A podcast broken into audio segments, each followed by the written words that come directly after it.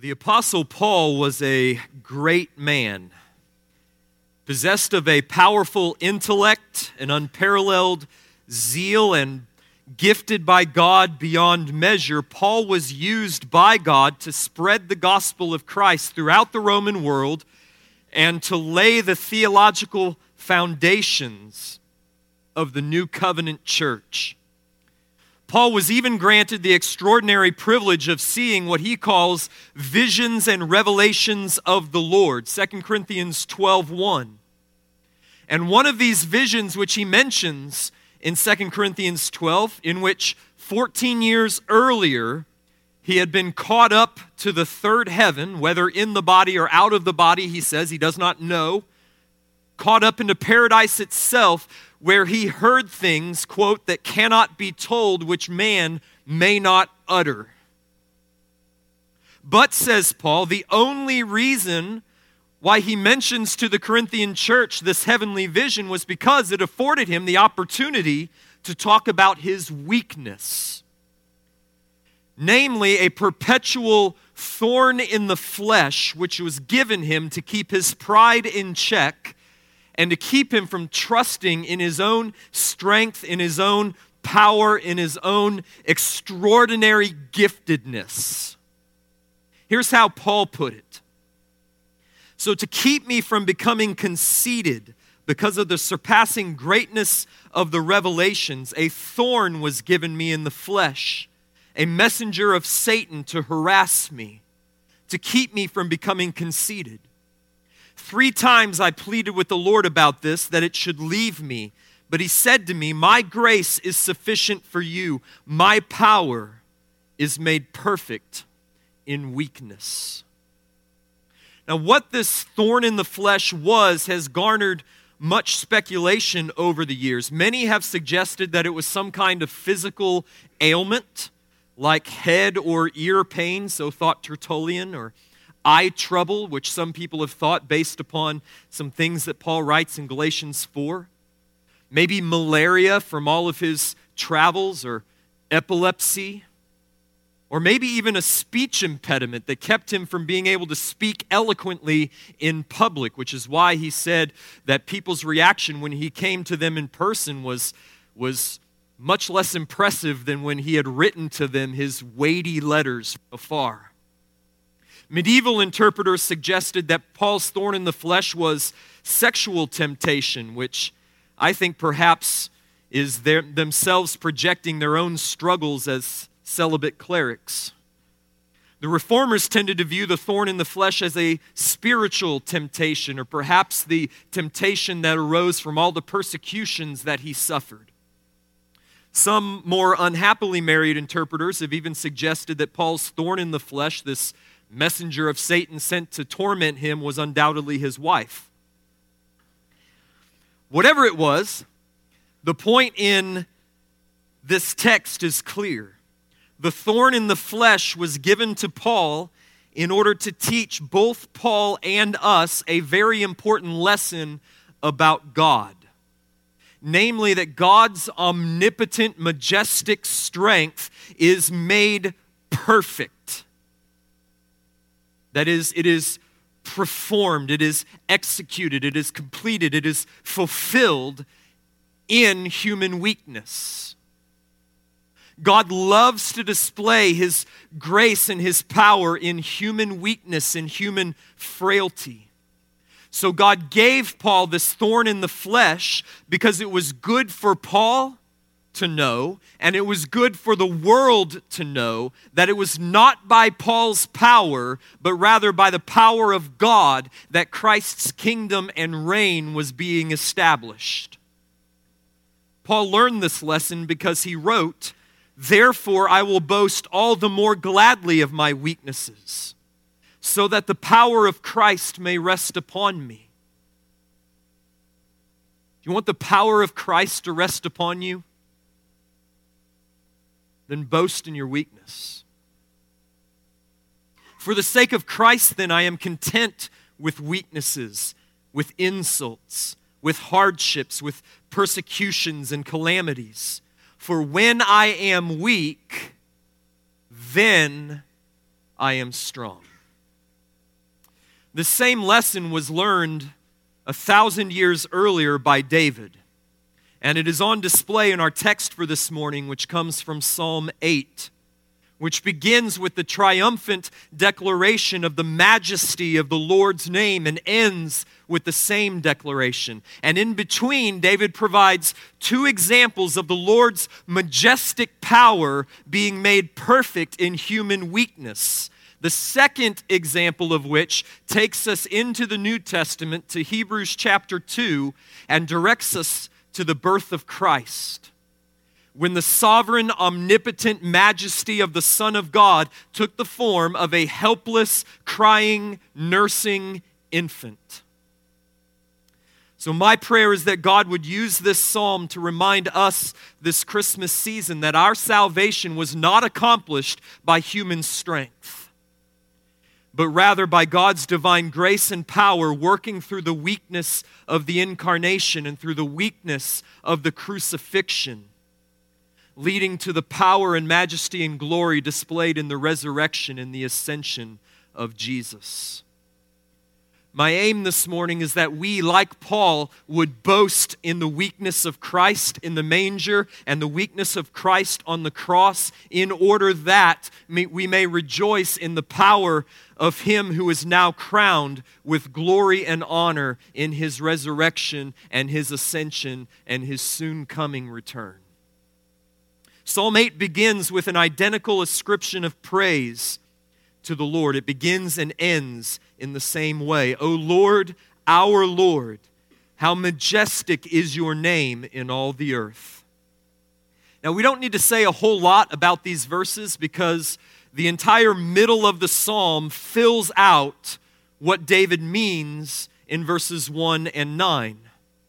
Instead, I just want to make two brief notes to get us started. First, David is not repeating himself in verses 1 and 9. There's no redundancy in the address, O Lord, our Lord. The first Lord, you'll note, is in all capital letters, which signifies that David is using the divine name, Yahweh. The second Lord is in lowercase letters because it translates the Hebrew title Adonai, which means my Lord or my King. This practice of replacing the divine name, Yahweh, with the honorific title, Adonai or Lord, is ancient and it reflects the scribal reverence for the name of God and a concern that they not inadvertently transgress the third commandment. And how this practice became standard in the course of, of textual transmission is a long and complicated story. So, for our purposes this morning, I just want you to know that David actually exclaims, O Yahweh, our Lord, our King, how majestic is your name, your name, Yahweh, in all the earth. Second, what has provoked this cry of praise from David's lips seems to be his memories of gazing at the fiery heavens on display over Israel both demonstrations of God's power in human weakness, which David is going to mention in, in the rest of verse 1 and verse 2, and then in verses 3 to 8, begin or are set against the backdrop of David's contemplation of the night sky. He's thinking of the stars ablaze against the backdrop of black. You'll notice there's no reference to the sun in this psalm. He says in verse 1 You have set your glory above the heavens. When I look at your heavens, the work of your fingers, verse 3, the moon and the stars which you have set in place. So, twice, verse 1c, he's looking at God's glory displayed in the heavens, and then he thinks about God's power displayed in human weakness. And then again in verse 3, when I look at the heavens, the work of your fingers, the sun or the moon and the stars which you have set in place. And then what comes to mind again is God's power made perfect in human weakness. So you can imagine David as a teenage shepherd tending his father's flocks out on the open pastures of Judea. Or you can imagine David as a young man in his 20s on the run from Saul, sleeping out under the stars on the mountains of Israel and looking up at the night sky unclouded by light pollution, ablaze with innumerable stars and constellations and fiery nebulae, meditating as he lay there upon the majesty of his God, Yahweh, his Lord and his King, who created all this, the vast heavens, and created them with his fingers. This is the backdrop for David's meditation, which follows. Because, and this is our point, as glorious a display of God's majesty as can be seen in the heavens, according to David and according to Paul, there is an even greater demonstration of God's glory available, and it's found in the weakness of man. Verse 1 you have set your glory above the heavens. Yet out of the mouths of babes and infants you have established strength because of your foes, to still the enemy and the avenger. So now, writing perhaps years after those youthful nights out under the stars, having now a little bit more experience, a little bit more mileage under his belt, David now knows that there is a greater way in which God's glory is revealed than what he has seen displayed in the night sky. Though God has set his glory above the heavens, though he spoke a word and the celestial objects came into being and took their places upon the canvas of his glory, yet it is not by such majestic demonstrations of his omnipotent power that God thwarts the attacks of his enemies and silences the blasphemies of his foes. Rather, it is with the praise that proceeds out of the mouth of babies and toddlers. It's out of the mouths of babes and infants, the weakest, the most dependent of humanity, that God establishes his strength. Or in some translations, that he establishes his praise in the face of his foes. It's out of the mouths of babes and infants that God stills, that he silences his enemies and his avengers. Why? Why does God, who can do all this with his fingers, why does he use children to overcome his enemies? Why not simply destroy his enemies with the breath of his mouth? It's because God's power is made perfect in human weakness. To illustrate what David means, I want to direct your attention to the one instance in the New Testament where Psalm 8 2 is quoted. The occasion is Jesus' triumphal entry into Jerusalem when he entered into the temple, cleansed it, and then took his seat and began receiving to himself the blind and the lame who were coming to him for healing. Matthew records in Matthew chapter 21, verse 15 But when the chief priests and the scribes saw the wonderful things that he did, and the children crying out in the temple, Hosanna to the Son of David, they were indignant. And they said to him, Do you hear what they are saying? And Jesus said to them, Yes. But have you never read out of the mouths of infants and nursing babes you have prepared praise. See, according to Jesus, God was fulfilling Psalm 8 2 in their very midst. Out of the mouths of babes and infants, that is, young children, he was establishing strength because of his foes to still or silence the enemy and the avenger, in this case, the chief priests and the scribes. According to Jesus, this is the way God works. The wise and the powerful who had spent their entire lives in the service of the temple and in the study of the law failed to recognize God's Son when he came. But children playing in the street immediately recognized the Son of David as he walked by, and they stopped their games in order to worship him the Son of God who flung the stars into space, could have proven his identity with a great demonstration of his power, but instead he established his strength in the face of his enemies through the voices of children. Why? because God's power is made perfect in human weakness. But the main focus of our attention this morning is on verses 3 to 8, which provides the second demonstration of this principle that the Lord's power is made perfect in human weakness. David writes, When I look at the heavens, the work of your fingers, the moon and the stars which you have set in place, what is man that you are mindful of him, and the Son of Man that you care for him? Yet you have made him a little lower than the heavenly beings and have crowned him with glory and honor. You have given him dominion over the work of your hands, and you have put all things under his feet all sheep and oxen, and also the beasts of the field, and the birds of the air, and the fish of the sea, whatever passes along the paths of the seas. Now you'll notice here the same flow of thought that we saw in the first couple of verses. After contemplating God's majesty declared, revealed, manifested in the heavens, David is astounded to think that God has set his affections upon man and even uses man in all of his weakness to rule over all that God has made.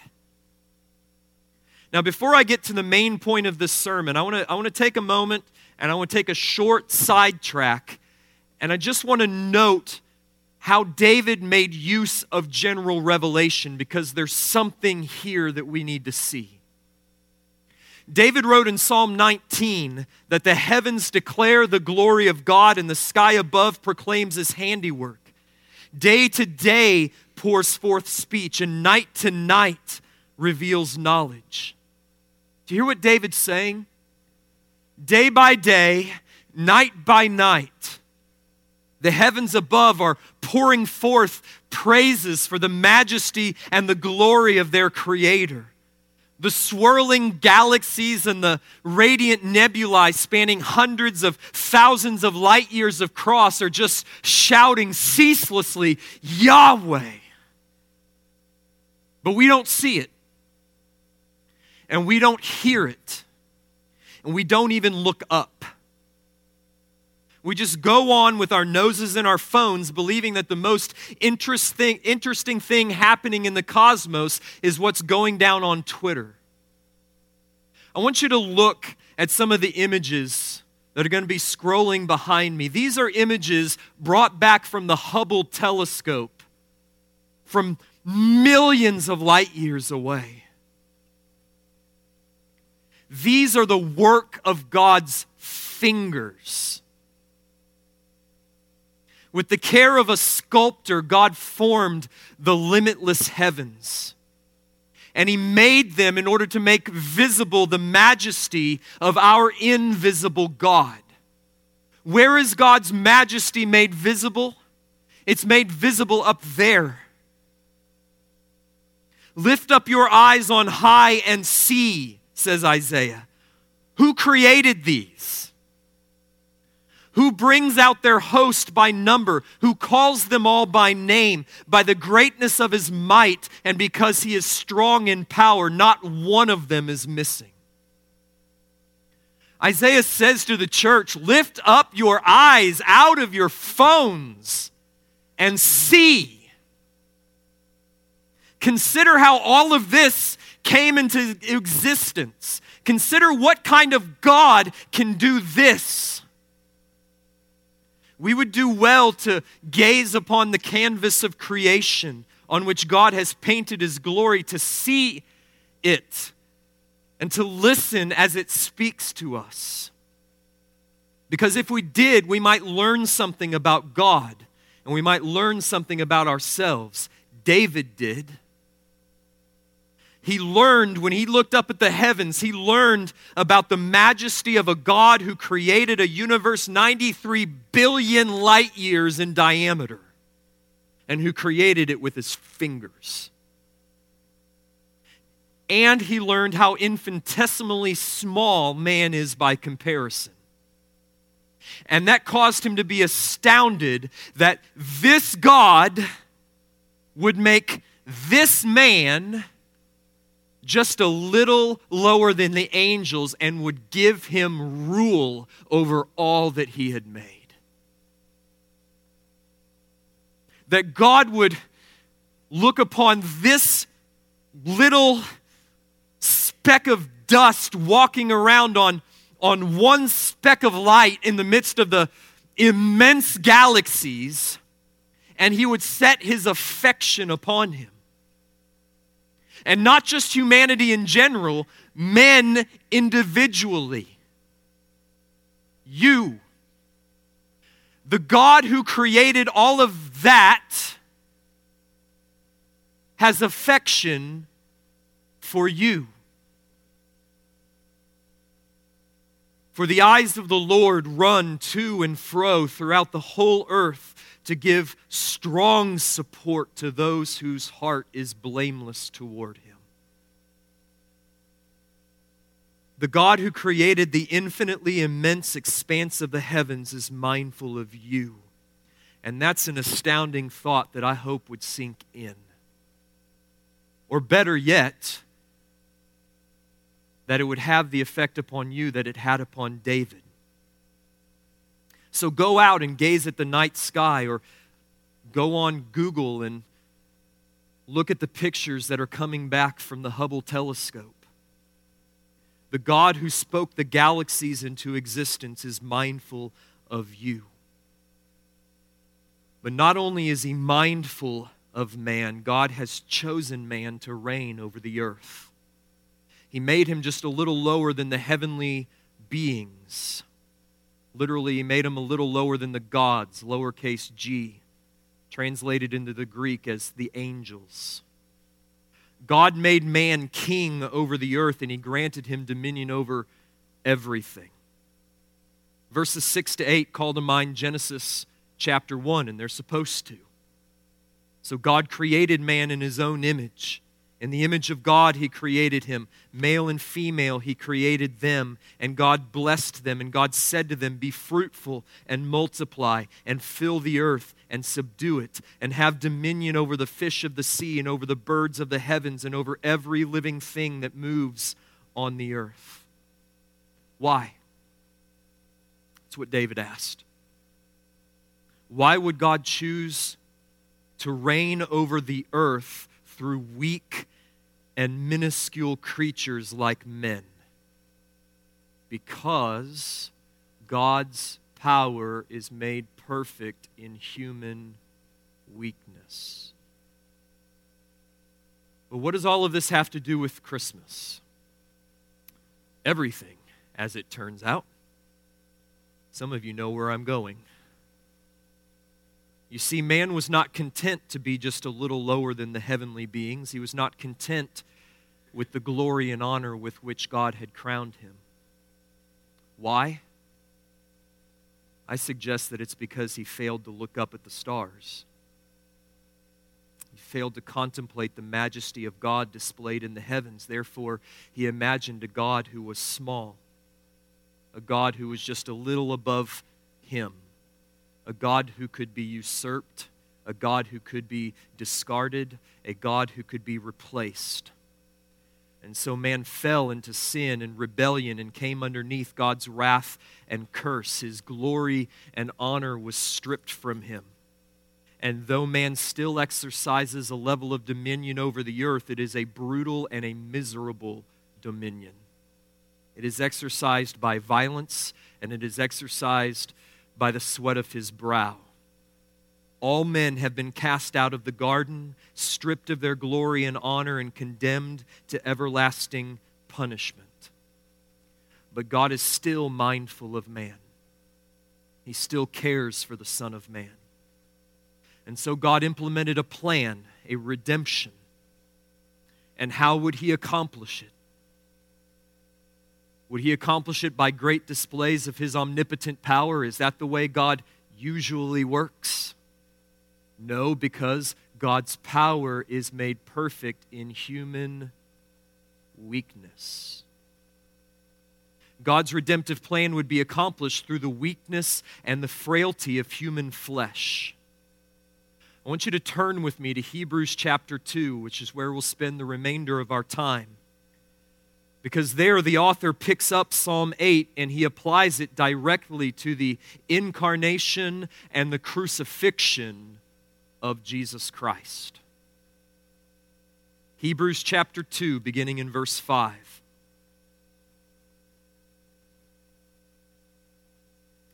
For it was not to angels that God subjected the world to come, of which we are speaking.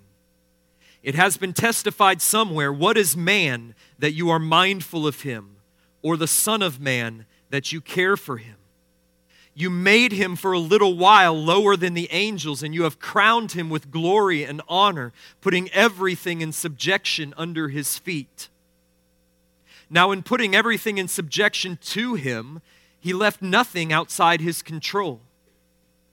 At present, we do not yet see everything in subjection to him, but we see him who for a little while was made lower than the angels, namely Jesus, crowned with glory and honor because of the suffering of death, so that by the grace of God he might taste death for everyone.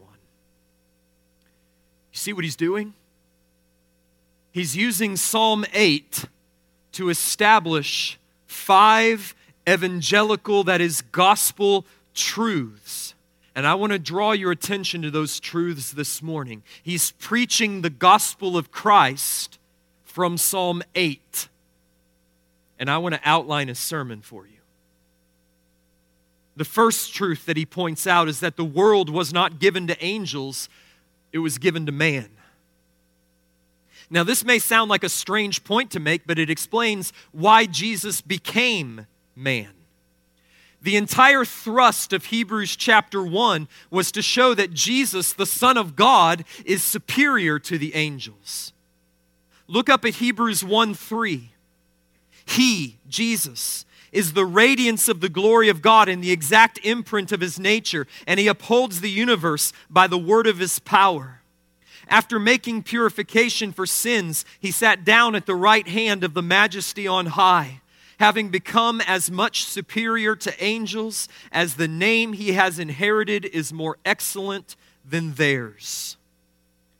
And the author then proceeds to draw from a host of Old Testament passages which prove the superiority of the Messiah to the angels, concluding in verse 14 that angels are but ministering spirits sent out to serve for the sake of those who are to inherit salvation, namely us. Then, after a brief exhortation to heed the gospel of Him who is superior to the angels and a warning against neglecting the salvation that was accomplished through Him, verses 1 to 4 of chapter 2, the author returns to this theme. Okay, we might say, so the Son of God is superior to the angels. But angels are clearly greater, more powerful, more glorious beings than man. So, why didn't Jesus become an angel in order to save the world? Why did Jesus become man, weak and frail and mortal? Well, says the author, Jesus did not become an angel because God did not subject the world to come to angels. He subjected the world to man.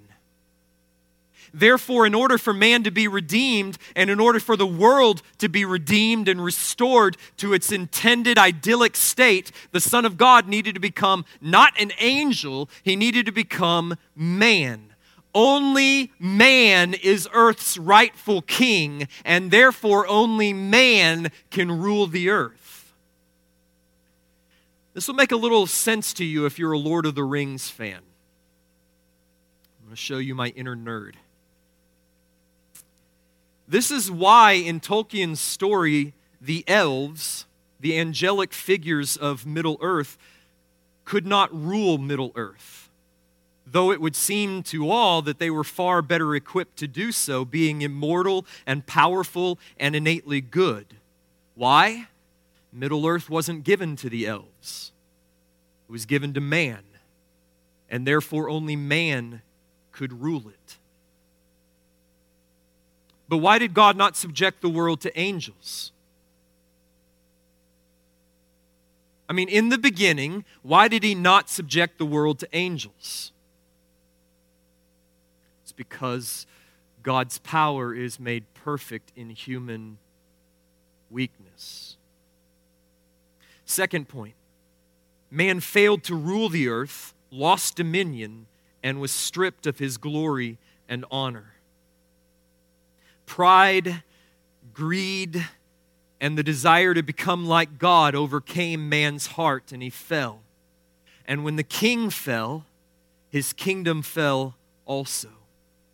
Sin and death entered the world, and it became a corrupt, futile, groaning place.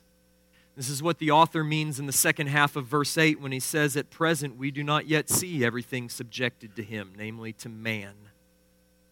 There is still much beauty and glory and abundance on this earth, but it is mixed and mingled with so much defilement and disease and death. There's still a lot on this earth that resembles the Shire and Gondor and Rohan, but there's a whole lot of Mordor here as well and there hasn't been a human king to reign upon earth's throne for many an age. Third, Jesus became man, not an angel, in order to redeem man and the earth from the ravages of evil. This is the reason why the Jehovah's Witnesses who believe that Jesus is Michael the archangel don't celebrate Christmas It's because Christmas is about the eternal Son of God who is superior to the angels, being made for a little while lower than the angels. An angel could not redeem man because an angel would not be a fit substitute, a fit representative for man.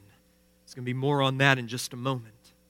And an angel could not redeem the earth from its fallen state. Angels can only destroy the earth. The earth was not given to angels, it was given to man.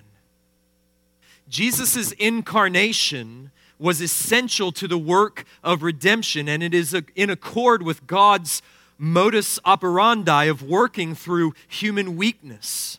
This is precisely why God's chosen king became incarnate in a poor, unmarried Israelite maiden, was born in a stable, and took his first nap in a manger. Because God's power is made perfect in weakness. Fourth, Jesus as man tasted death for man. Here then is the core of the gospel. Jesus became man. He was made for a little while lower than the angels in order that he might taste death for man, in order that he might die in the place of man. Only man could be a fit substitute for man in the judgment of God, and only a God man could possess the intrinsic worth necessary to represent every man the sin of man, Adam's sin, your sin, my sin, is an affront to the honor of the majestic God who formed the heavens with his finger.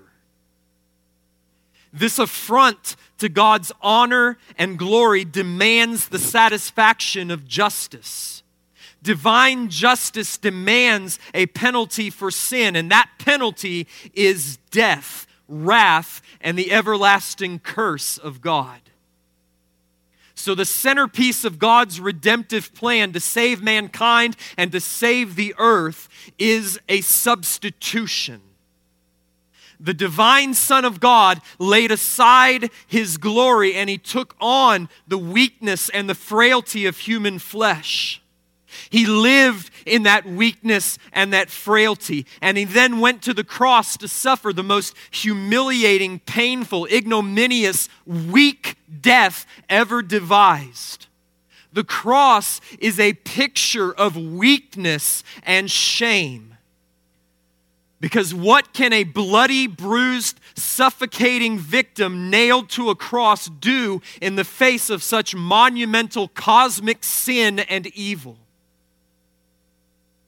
What can a man condemned and crucified as a criminal do in the face of infinite and overpowering wrath? But the power of God is made perfect in human weakness, isn't it? The cross is the ultimate demonstration of this truth. the Son of God bearing all of the evil and all of the sins of all of his people, went to the cross. And there, like a cosmic vacuum, he drew into himself all of God's furious wrath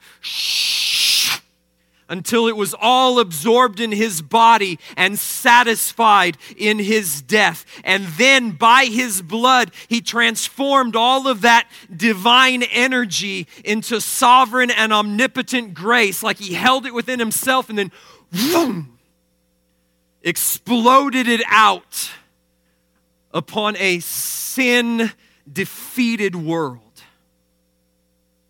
And the shock wave of this explosion of grace is still expanding across the globe. The foremost picture of human weakness and suffering is at one and the same time the foremost demonstration of the grace and saving power of God that this world has ever or will ever see. Fifth, through his resurrection and ascension, Jesus is now crowned with glory and honor. And through the weakness of faith, so will we be also. Because of the suffering of death, weakness, right? Jesus is now crowned with glory and honor, power he was raised in triumph over sin and death and hell. He ascended to heaven. He sat down at the right hand of the majesty on high. All authority in heaven on earth has been given to him. God has put all things in subjection under his feet. And now Jesus is calling all men everywhere to rise up and to follow him by faith out of sin and out of bondage and through him to take our rightful place as kings of the earth earth. He is calling us to put to death sin by the Spirit and to drive the enemy out of the land and to establish righteousness and peace and joy in our hearts. And on the last day, when the king returns to put all his enemies under his feet and to judge the living and the dead, he will set his throne upon a renewed earth, and we will be seated with him, crowned with glory and honor, reigning beside him in power, just as God intended. So, how was Christ's majestic kingdom established? It was established through the weakness of the manger and through the weakness of the cross. It was established through human frailty, through human suffering, through human death. And how will we come to reign with Him? In the very same way. Through the weakness of suffering, through the weakness of persecutions, through the weakness of trials and tribulations on every side, through the weakness of faith, which grasps in a strong and omnipotent and gracious Christ. Why? Why did God design that men would be saved in this way? David knew because he looked up at the stars. Paul knew because though he saw visions too wonderful to put into words, God had given him a thorn in the flesh. And God wants us to know it's because his power is made perfect in human weakness. My grace is sufficient for you for my power is made perfect in weakness. You will not experience the power of God in the forgiveness of sins.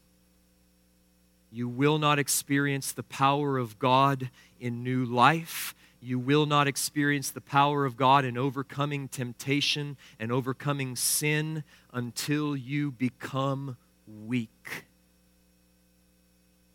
God does not want to add his strength to your strength.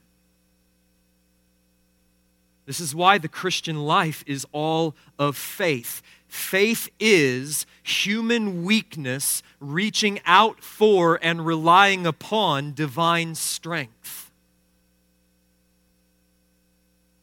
You cannot do it.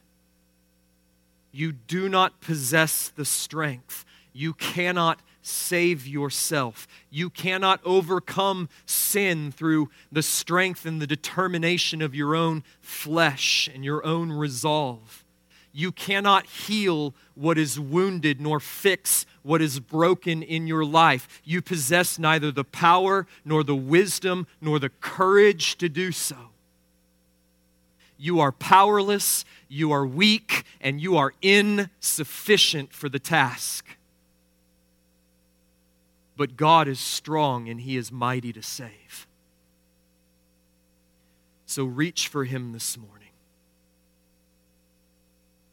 Look up at the heavens. Better yet, look at the glory and majesty of God revealed in the manger and at the cross. And come to the place that David did.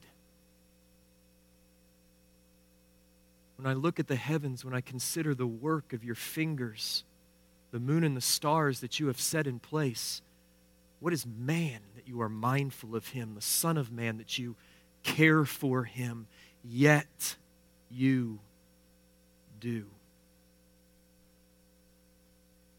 Rely in your weakness upon his grace and strength for forgiveness and mercy, for healing and for restoration, and you will find that his grace is sufficient for you, and you will find that his power is made perfect when you become weak.